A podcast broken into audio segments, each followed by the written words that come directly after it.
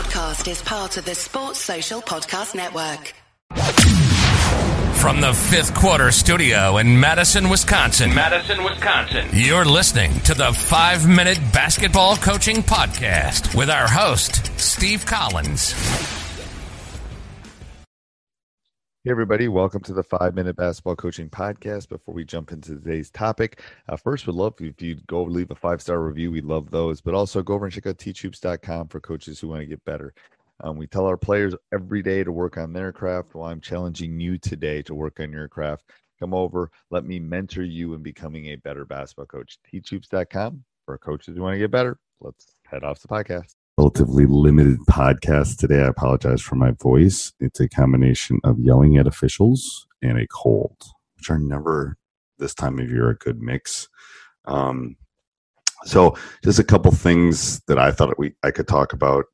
Um, first of all, being an older coach, someone that's coached for 30 years, I think it, you know, I think expectations, you know, something that I've thought about, you know, um, you know, why are what you know, I've been pretty effective and pretty effective in my entire career. We're we're lucky we're off to a five and zero oh start. We'll see how after this next week it will be a diff- very difficult week for us with two two of the top teams in our state. Um, but we've been pretty successful the last twenty years, and you know, I've I've I've thought about why you know why we have been able to keep that longevity, and you know why are why are coaches that are effective maybe early in their career not as effective later in their career and and I can see myself, you know, it, it, it it's I think you lose your willingness to take the stress and willingness to fight the battles that you have to fight. Um, you know, being on time, um, working hard at practice, you know, your energy, your willingness to make that emotional commitment to motivate the players gets harder. And and I've I've noticed myself with that. Um, I also think we are coaching a different kid than we were 20 or 30 years ago. Um, but I've had, I've, I think I've got really great assistant coaches. I've got really great people in my program that have helped rejuvenate that willingness to, to, to hold the standards the same as they were 20 years ago. Um, you know, what I'm looking for is that they are, they are there, they're in, that they're intense, that my expectations are the same that they would be for a kid that came through our program in 2004. Um, and if if you do that, I think you can be as successful in the beginning of your career as the end of your career.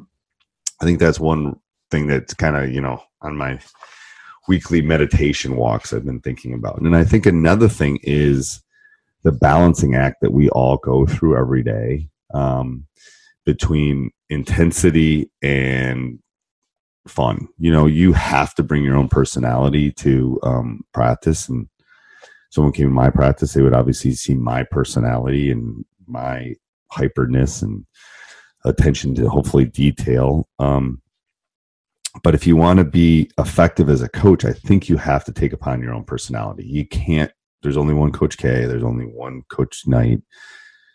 You have to be yourself. There's only one Coach Stevens. Um, and it's, I think what we as coaches deal with every day is the, is the balancing act between lots of things, between family and coaching and all that kind of stuff, which would be a whole different podcast. Um, but the balancing acts between competitive, intense practice, uh, practice and lighthearted practices. Um, I think you can do both. I really do. I think you can laugh with them and you can expect them to play at the highest level possible. Um, so, you know, and I think you can do that by making practices unbelievably competitive, by everything being a competition. Um, you can bring that intensity and you can also bring the fun and the light. You know, you have to laugh when things happen. Um, you know, the other day at practice, I took a charge. Didn't mean to take a charge, but I was under the basket and the player went up, shot it.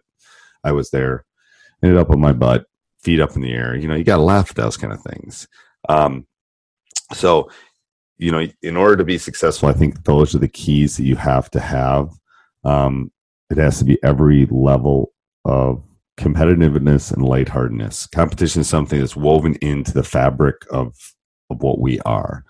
Um, so again, I'm sorry this is a short one, but it's my birthday weekend. Um, go over and check out teachhoops.com for coaches who want to get better. Well, I hope you enjoyed that. If you did, go over and leave a five star review. If you didn't, turn your turn your iPhone or whatever you're listening to the podcast off. Um, but no, go over and check out teachhoops.com too. If you if you want to give back a little bit, if you want to join our community, if you want to become a better coach, if you want to find the nuances of this great game, if you want to delve into this brain of 30 plus years of coaching, uh, go over and check it out, and uh, we'll help you through this great journey. Have a great day. Sports Social Podcast Network.